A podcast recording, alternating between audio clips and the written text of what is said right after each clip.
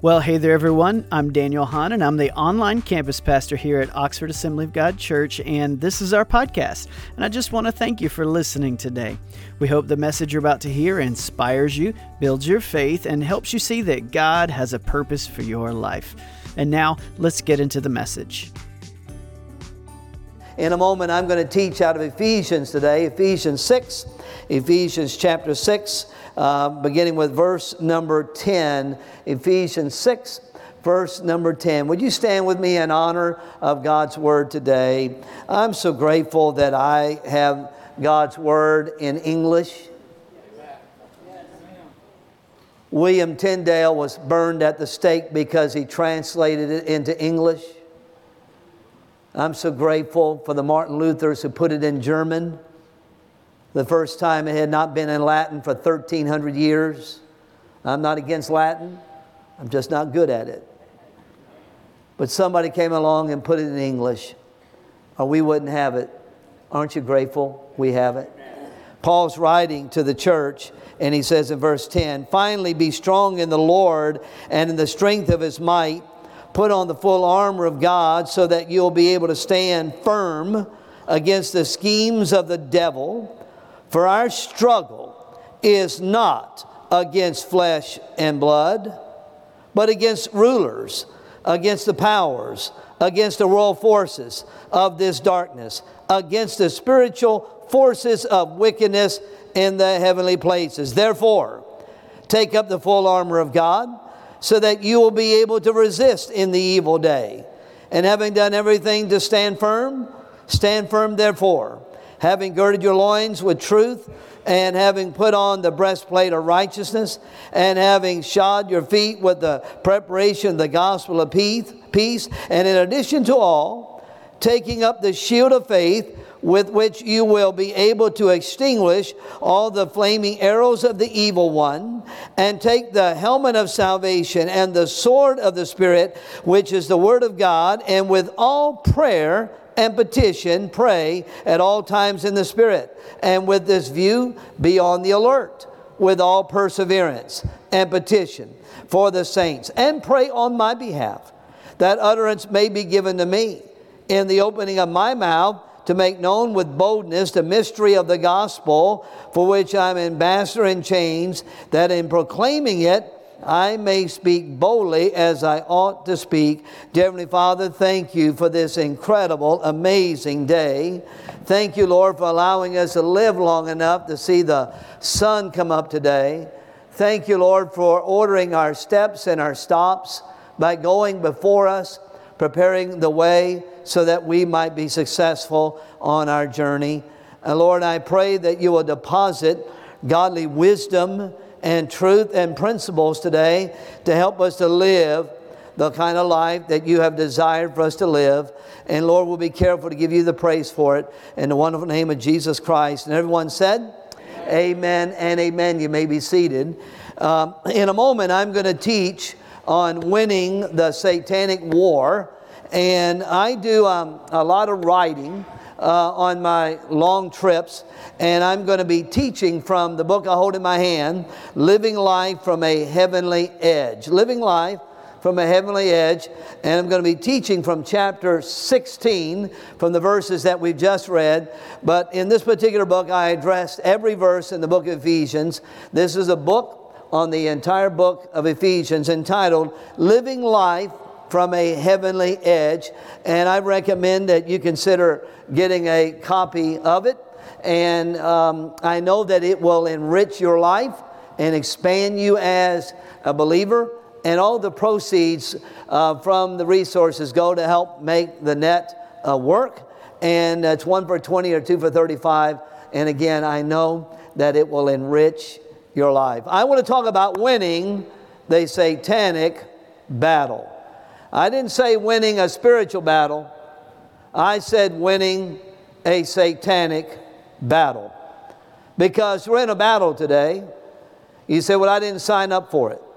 It's not that kind of battle. When you got saved, whether you know it or not, you got in the battle. And there are no pacifists in this battle.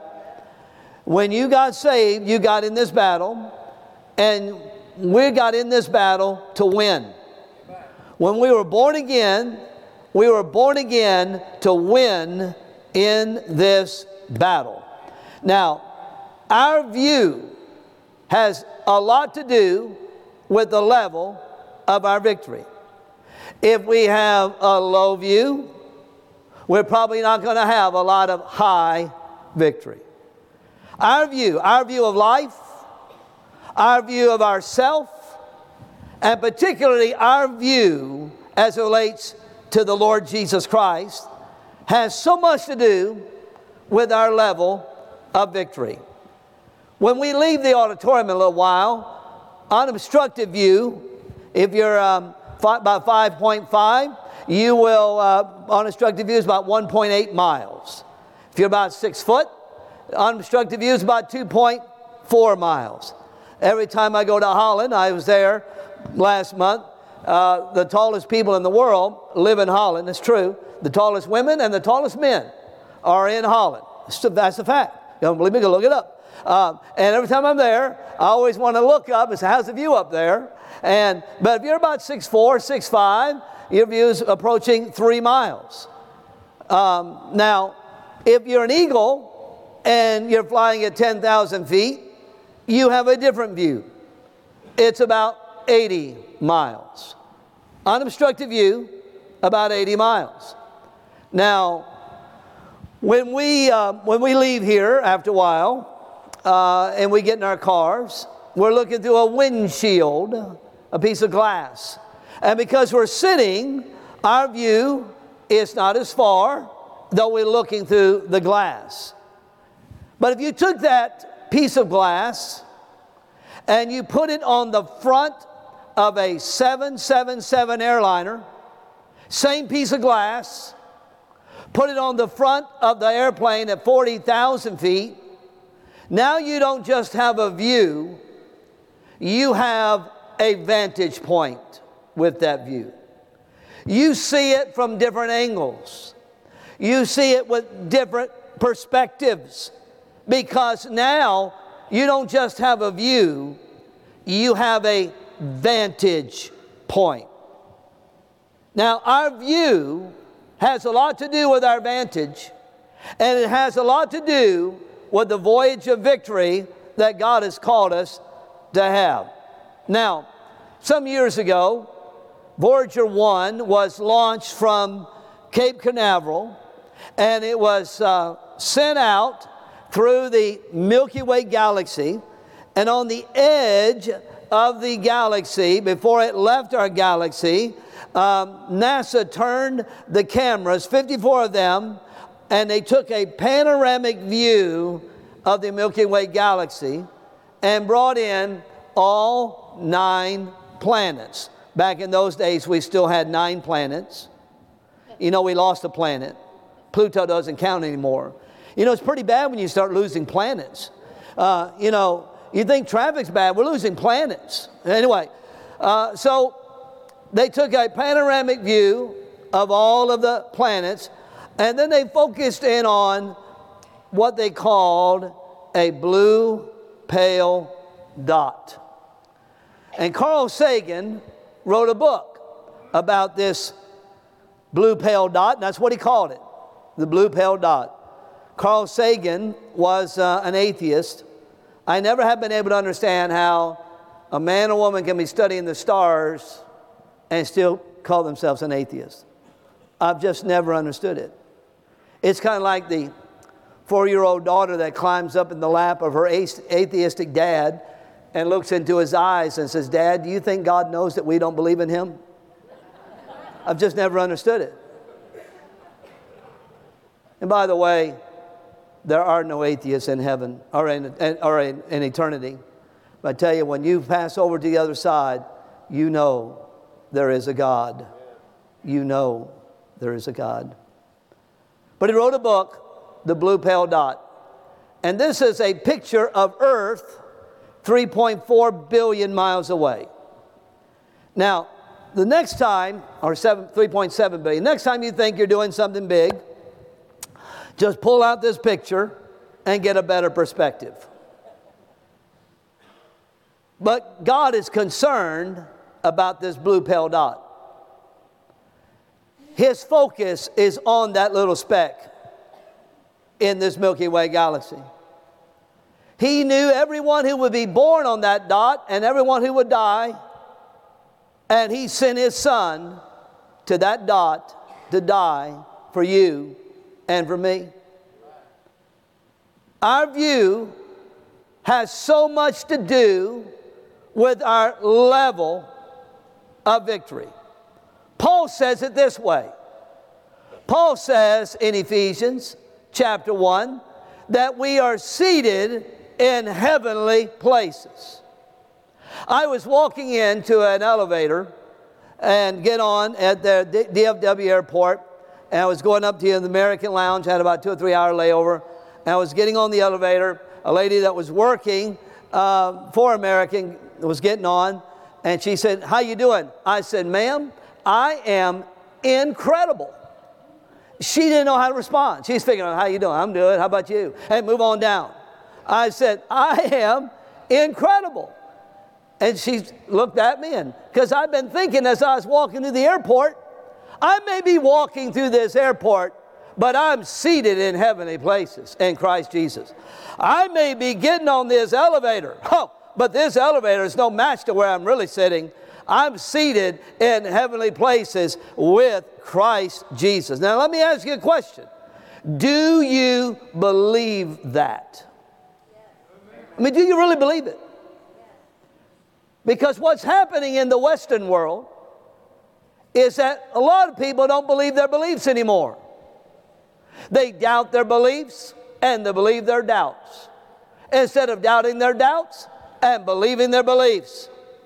Paul says, we're seated in heavenly places. Now, where was Paul writing this letter? He was writing this letter from the Mamertine prison in Rome but he saw where he was seated. He realized his real address was not the, the corner of where the prison sat, and you can go to it to that day, but it was that he is seated in heavenly places in Christ Jesus. And ladies and gentlemen, that is where the Lord wants us to live our life because there is a battle to win. And this is a battle that only can be won from heavenly places. And I hope that what God has put in my heart, He'll put in every one of our hearts, because we are Christian warriors, first of all, with an adversary. With an adversary. And Paul does not mince words. He says, so that you might know the schemes of the devil. Now, sometimes scripture mentions the same person as Satan. But there is, my dear friend, there is a person, there is a being, there is an entity that is a decided fact. It, it, he is the devil. And my dear friend, we are not to give any place at all for the devil. Paul says it in Ephesians 4. He says, Make no room for the devil. And then he lists the doors.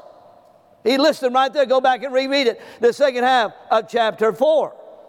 We're not to make any room for the devil in our life. Some people try to spiritualize management things and they try to manage spiritual things. Two plus two is four, whether you pray over it or not. You don't have to spiritualize it if you're late 15 minutes every day. Well, I'm late because of dog. I'm late because of that. I'm late. You know, I was late. No, no, no. 15 minutes late is 15 minutes late. Just own up to it. You run 15 minutes late. I, I just happen to believe there's going to be this rapture, and then there's going to be the late crowd that's going to come. Running 15 minutes behind, Lord. But I got here. Rapture light, rapture fast. And then people try to manage spiritual things. They say, well, you know, I'll keep nine rooms clean, but I'll let one be dirty. And that's what it means to give room to the devil. It is a decided fact, it is a destructive force. He says, We're not in battle with flesh and blood. No, no. We're not in battle with our brother or our sister. No, sir. This is not a battle that goes on between neighbors. No, sir. This is a battle not between flesh and blood. He says, but because, with powers and principalities and things of high places. One thing we learned about this pandemic is that there is evil in high places. And this battle is not going to be won in just simple measures. This is a spiritual battle. And Paul says that we need to know the methods, the schemes of the devil. You know, the devil doesn't have new methods, he just has new people. That's what he has.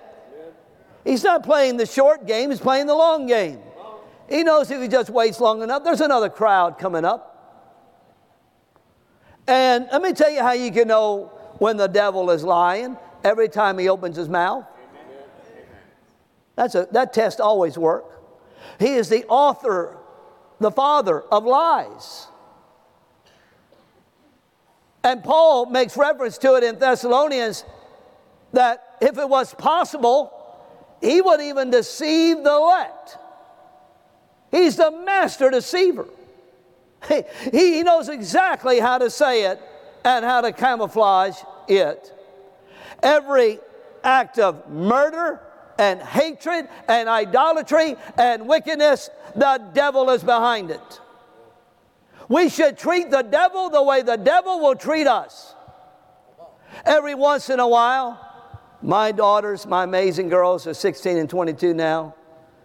Every once in a while, my girls will say, Dad, I hate the weather.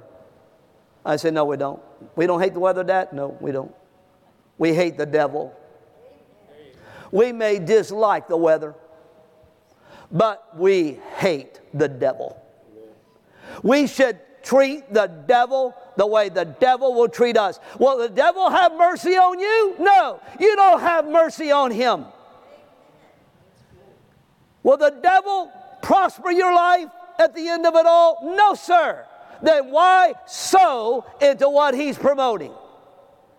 My dear friend, this is serious business.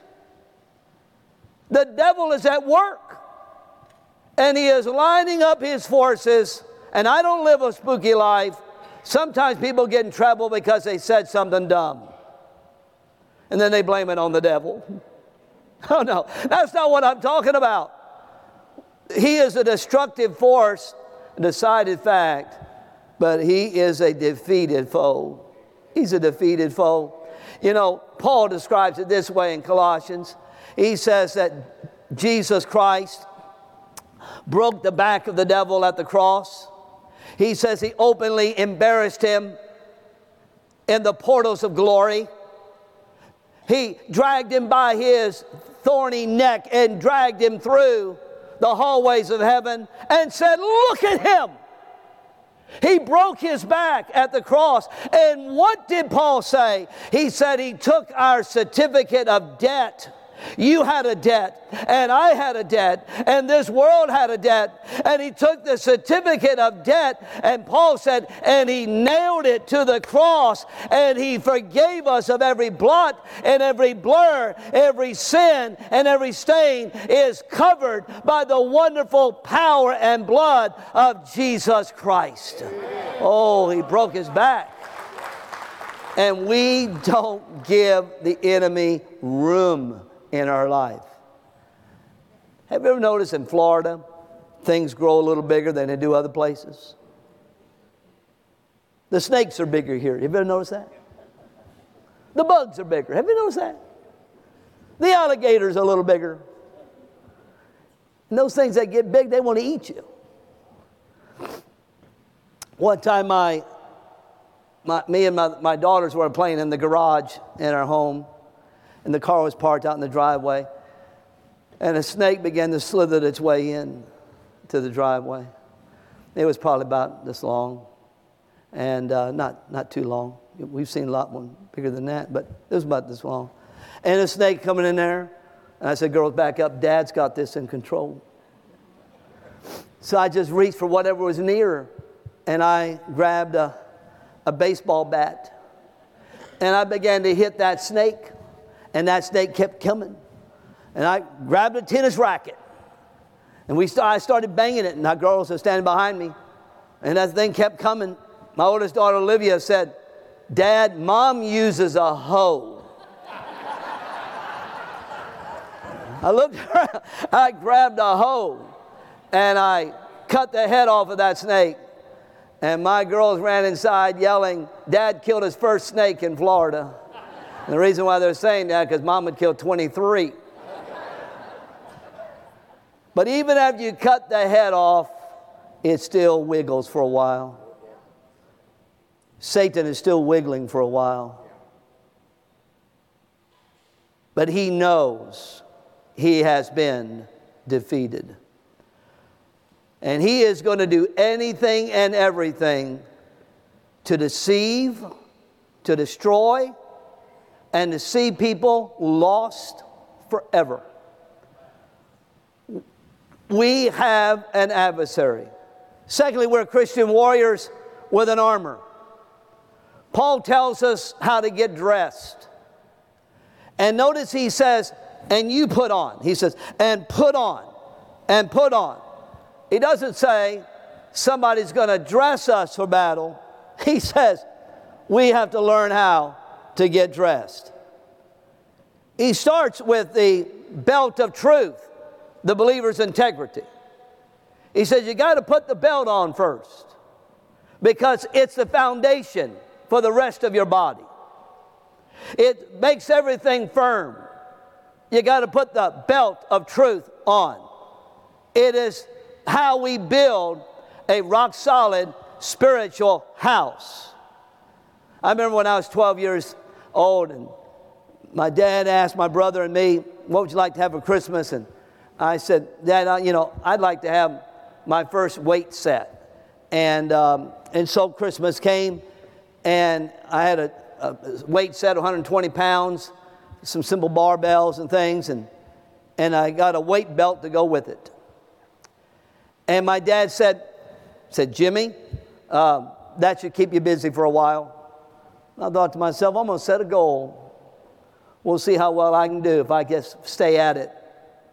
By the time I was 21, I was walking into the gym, bench press 345 pounds. Still weighed 180 pounds. I weigh 179 now. But I still have that same weight belt that I got when I was 12. Because I understood that if you're going to do some heavy lifting, you got to make sure this, the foundation, is taken care of. And ladies and gentlemen, there is no shortcuts in this. We can't be one way here and a different way at home and a different way at work and a different way at school. We have to build a rock solid spiritual house, and it comes with the belt of truth. There's no shortcut because the devil is the author of lies. And we must, my friend, have the belt of truth. Starts with integrity. Then it comes with purity. He says, put on the breastplate of righteousness. Doesn't mean that we're not going to fail or flounder from time to time. We all do. But we can come to the Lord and confess that, and He is faithful and just to forgive us. Aren't you glad for that? And, but we must strive to live a pure life, a wholesome life. When we walk into the room, the room gets brighter. When we leave, the room gets darker. People sense the presence of God upon our life when they are around us. The breastplate of righteousness. Holiness is not the way to Christ, Christ is the way to holiness. I learned that a long time ago. I'm never going to be holy enough by myself. I'm never going to be righteous enough by myself. I'm never going to be strong enough by myself. But if I come to Christ and put on the breastplate of righteousness, I will be ready for the battle. And then he says, we got to put on the, on the shoes of peace, tranquility. He was talking about the Roman legion army. They would wear these cleats like football cleats today. And they give them balance in the battlefield.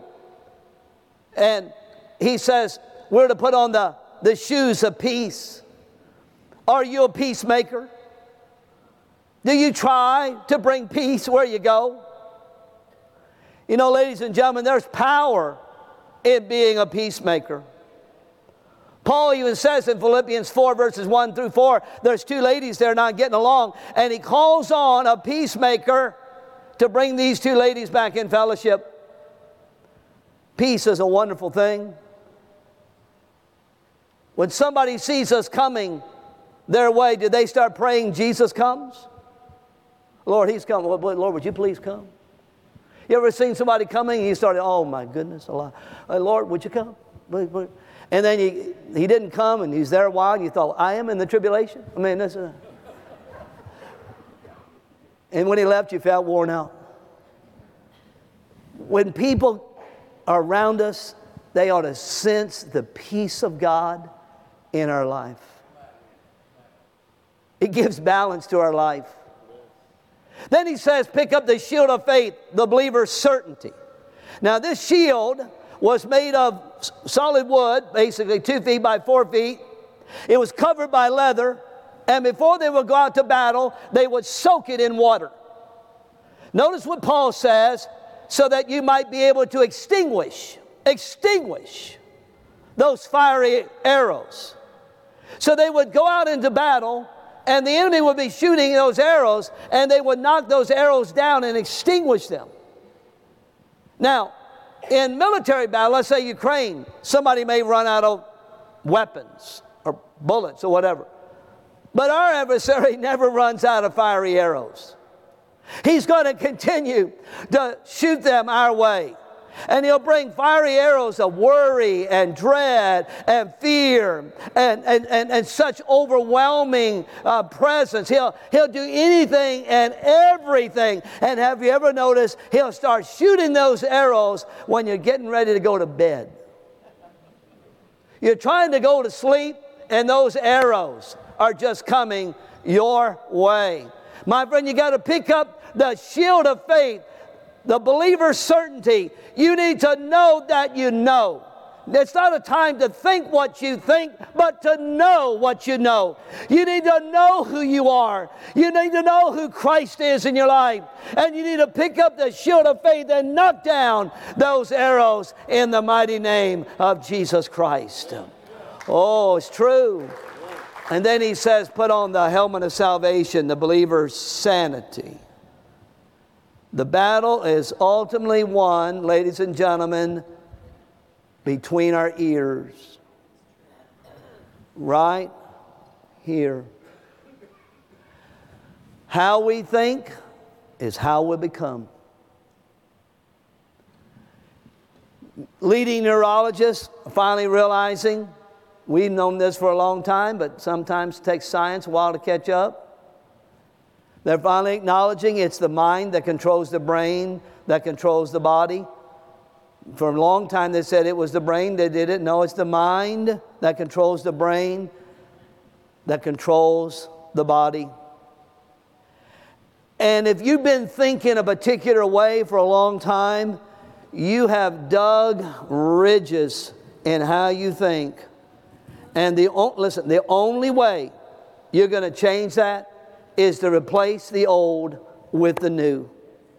You have to replace, then you have to rewire, then you reframe, and you rejoice. There is no other way around it. I have on my phone right here in my notes section a wonderful group of scriptures that I typed in there. And I add some new ones along the way. And every day, at some point, I just start reading them out loud.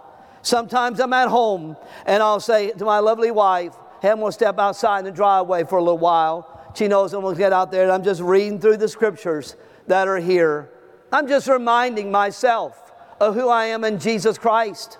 No matter what the enemy is saying or doing, or the battle that might be in front of us, Ladies and gentlemen, we have to believe our beliefs and doubt our doubts. We have to learn to really believe in our heart and in our mind that we are seated in Christ Jesus and we have the victory found in Him. Amen. That's true for every one of us. And we have an armor that we've got to put on. And let me tell you the best time to put your armor on first thing in the morning. You say, Well, I don't have a quiet time. Shame on you. You say, Well, I'm busy. Even Jesus had time, did he not? You say, Well, I have my quiet time on my way to work. No, that's rush hour. You don't understand. The best time to get dressed is in the morning. You put, you put on the belt of truth, you put on the breastplate of righteousness. You put on the right shoes of peace. You pick, you pick up that shield of faith before you go, and you get your mind right so that you'll be ready for whatever comes your way. We're Christian warriors with an armor, but third, we're Christian warriors with an attack. Paul tells us the position of our stance he says we are seated in heavenly places. Ladies and gentlemen, we have the high ground. Any general will tell you the army that has the high ground has the advantage. We have the high ground. We're not fighting for victory, we're fighting from victory. We have the high ground. And when the devil wants to tell you you don't have it, just remind him of what the Word of God says. We have the position of our stance, we have the high ground. I was saying to my youngest daughter last night, we were just chatting, little Priscilla. I said, Priscilla, stay on high ground in your life. Don't get down here where the others want to live their life. Don't spend all your time with the cynics and all the time with the critics and all the time with the extra negative people. Live your life on high ground. You'll see the sun come up more than anybody else. You'll see it set later than anybody else. The thoughts will be brighter. Christ will be more real. And you will live the victorious Christian life. But you have to stay on high ground.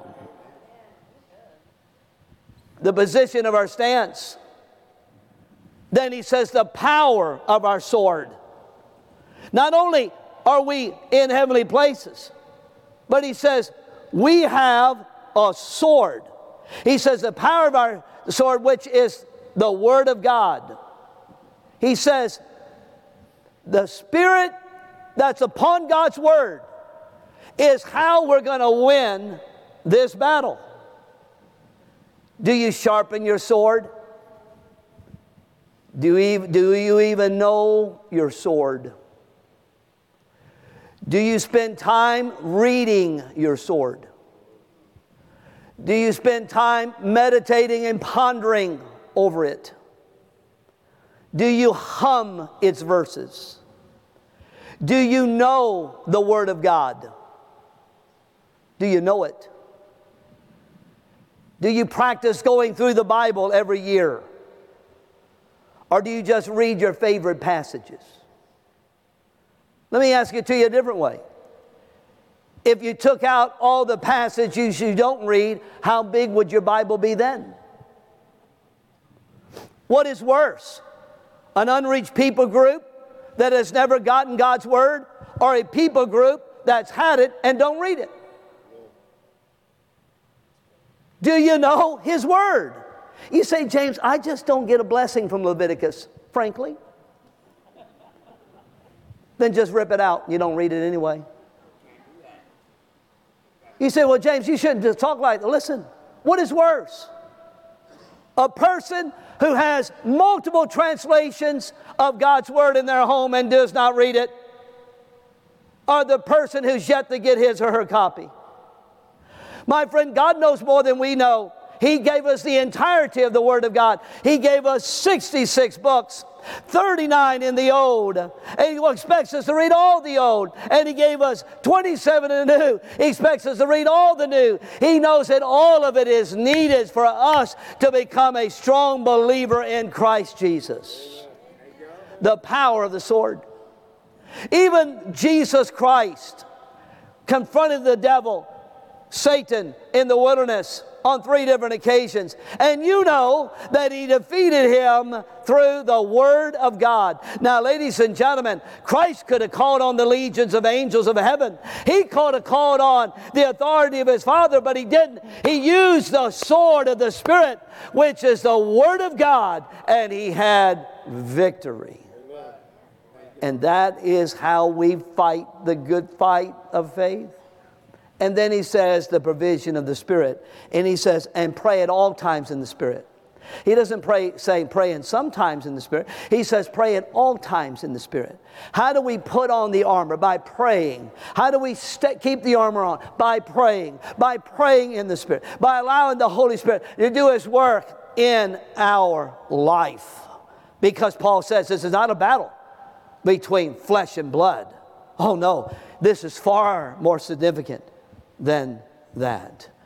We're Christian warriors with an adversary, with an armor, with an attack, but fourth and last, with allies. We have allies. Listen to how Paul says it. He says, and pray for all the saints. He doesn't say pray for some of the saints. He doesn't say pray for the ones you like.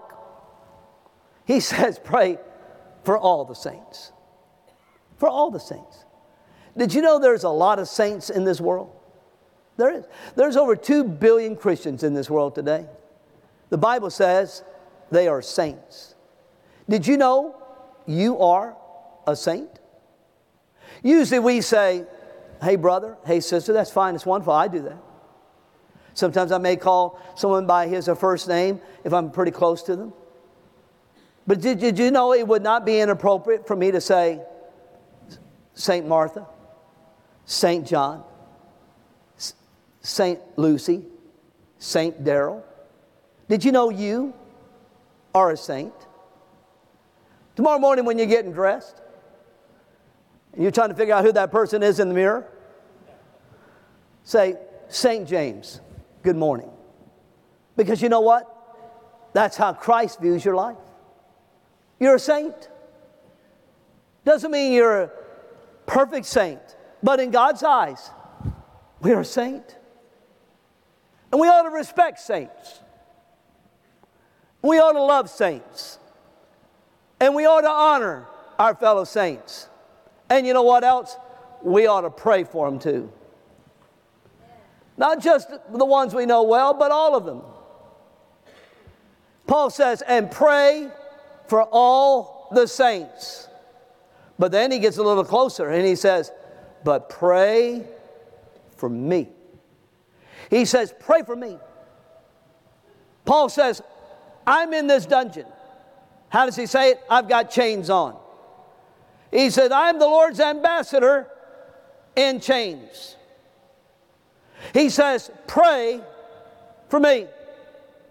He's writing this letter from the Mamertine prison in Rome. I've been privileged to stand in that prison on three occasions. And every time I'm in Rome, I purposely go there to remind myself where Paul wrote several of his letters. And Paul's in this Mamertine prison, and he says, Pray for me. What does he ask the church to pray for? For boldness. He says, Pray that I won't be timid. Pray that I won't be anxious. Pray that I won't be fearful. Pray that I have boldness. That I have boldness that ought to speak because I'm in this prison. And pray for me. Can I submit to you this morning? We need a little boldness today also. Amen. You know, there's a lot of stuff coming out of closets. It's time for Christians to come out of closets also. And it's time for us to declare Jesus Christ not as a way, but the way. Amen. I'm not interested in arguing about what is truth. You say, why is that? Because it's not about what is truth, it's about who is truth. Amen. Jesus said, I am the way and the truth. Truth is not a principle, truth is not a promise only, truth is a person and his name is Jesus Christ. When somebody wants to argue with you about what is truth, just reframe it. I don't want to argue about what is. Let's talk about who is. Jesus Christ is the truth. It is time for us to declare him in the marketplace. We need God given boldness. We need boldness like Stephen had in Acts 8 where Stephen was willing to stand alone. And how was he able to stand alone? The Bible says he was full of the Holy Spirit. And the Bible says he was full of the Spirit with wisdom, full of the Spirit with faith, full of the Spirit with power. He needed wisdom to speak, he needed faith to suffer, and he needed it with the power of God to stand. And ladies and gentlemen, if there's ever been a time when God's people need wisdom, faith, and power, it's now. It's time to get into the marketplace and declare Jesus Christ not as an alternative, but as the Son of God who came to this little pale dot and died for the sins of the world. Hallelujah. Oh, my friend, that's the truth. Boldness. I don't mean obnoxious behavior with bad breath to go with it. I mean God given, Christ like boldness. And what does Paul say? Pray for me that I will have boldness. You know, if I was in that Mamertine prison and I was going to write a letter to Pastor Daryl Strickland, my letter would probably be a little different than that. I don't know about you, but this is about kind of letter I probably would have written. Pastor Daryl, remember me in prayer because there's no bed here. And I sleep on the stones every night. Please pray for me. Pastor Daryl, please pray for me. Because the food here is terrible. Pastor Daryl, I, I fast a lot more because the food is bad here. That's probably me. Pastor Daryl, have the church in Oxford to pray for me because the stench here is unbelievable. Because the sewer goes right by this prison. Pastor Daryl, please put it on the screens. Have the people to pray because I've got a stench that's beyond description. Pastor Daryl, pray for me. Because the people here, these guys here, are the most ungodly bunch of men I have ever been around. Their, their, their lifestyle is ungodly, their mouth is vulgar. Pray for me that I'd get out of this prison because I'm tired of writing letters from prison cells. But Paul doesn't pray that, that way. He doesn't write a letter that way. He says, Pray for me because I need boldness. And can I just be honest with you? I'm just, listen, I am just tired of American Christians thinking they have it hard. Amen. I'm just tired of American Christians thinking they have it rough. I have a friend of mine in, the, in, the, in Naples, Florida. I was sharing with him what God was doing in Cambodia and how God was doing amazing work, and the suffering was hard, and the persecution was bad, but God's doing amazing work. And his response to me was, Well, that's Cambodia, but James, we've got it hard here. Naples, Florida? Hard?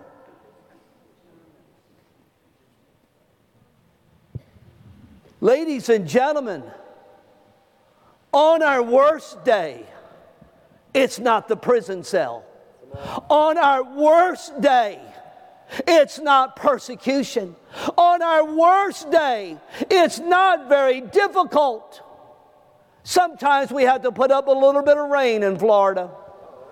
And we think, oh my goodness, it's a rough Sunday morning. I'm going to have to use my windshield wipers to go to church.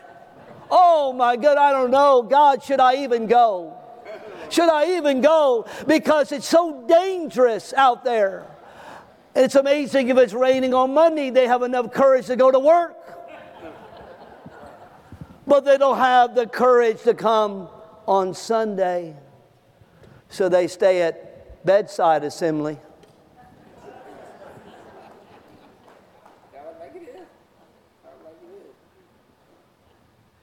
What does Paul tell us?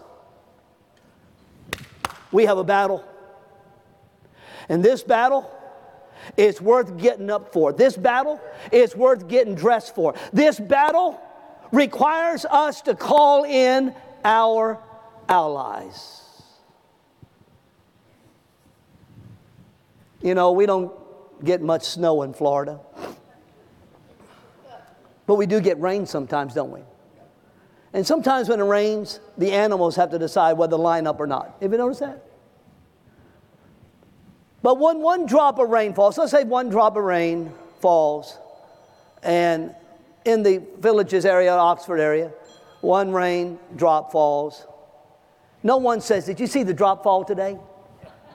Why, did you notice the majestic? Did you see the picture of that raindrop on Instagram? Wasn't that majestic? That was absolutely incredible. One drop of rain. Nobody is impressed with a drop. But have you noticed what happens if that one drop calls in all of its allies? You go to bed at night, but that one drop has influence. That one drop is calling in his allies, and trillions of drops get together. And when they get together, you're getting up, getting dressed, and the drops had a meeting and they have an announcement. The one drop didn't make the announcement, but all his friends together did. And they made an announcement School's out today. Nobody's going to school. Who said that? The drops said that. Drops got together last night and they announced no school today. And by the way, they got another announcement. Nobody's going to work today either because the drops got together. In fact, they're still together. Look outside. No planes take off today because the drop said so. You and I by ourselves is just a drop. We can't do much. But when God's people get together, we can stop traffic. When God's people get together, we can bring down evil forces. When God's people get together and don't care who gets the credit, we can break the back of the devil in strong places and see Jesus Christ glorified, for the glory all belongs to Him. To Him. And ladies and gentlemen, we don't need less of the assembling of ourselves, we need more. Would you please stand with me in this sacred gathering? As our heads are bowed and their eyes are closed in this service. I know I've preached hard today. As they play softly a simple chorus of worship. Please don't misunderstand the statement I'm about to say. If you've been in some of the places where I have stood with brothers and sisters who make a dollar a day on a good day, stood in places in the Himalayas where they make $50 a month on a good month. If you'd stood in places where I've stood where there's such infection and disease and sickness, and just pray, God, keep me protected. And, but yet to see the hunger and the thirst and the drive to want to walk with the Lord and to talk with the Lord and to celebrate His goodness. Oh, we need boldness. And don't let the devil tell you that you can't have it. It is yours in Christ Jesus. And God has called us to win this satanic battle. He's called us to win it. He's called you and He's called me to live our life in heavenly places.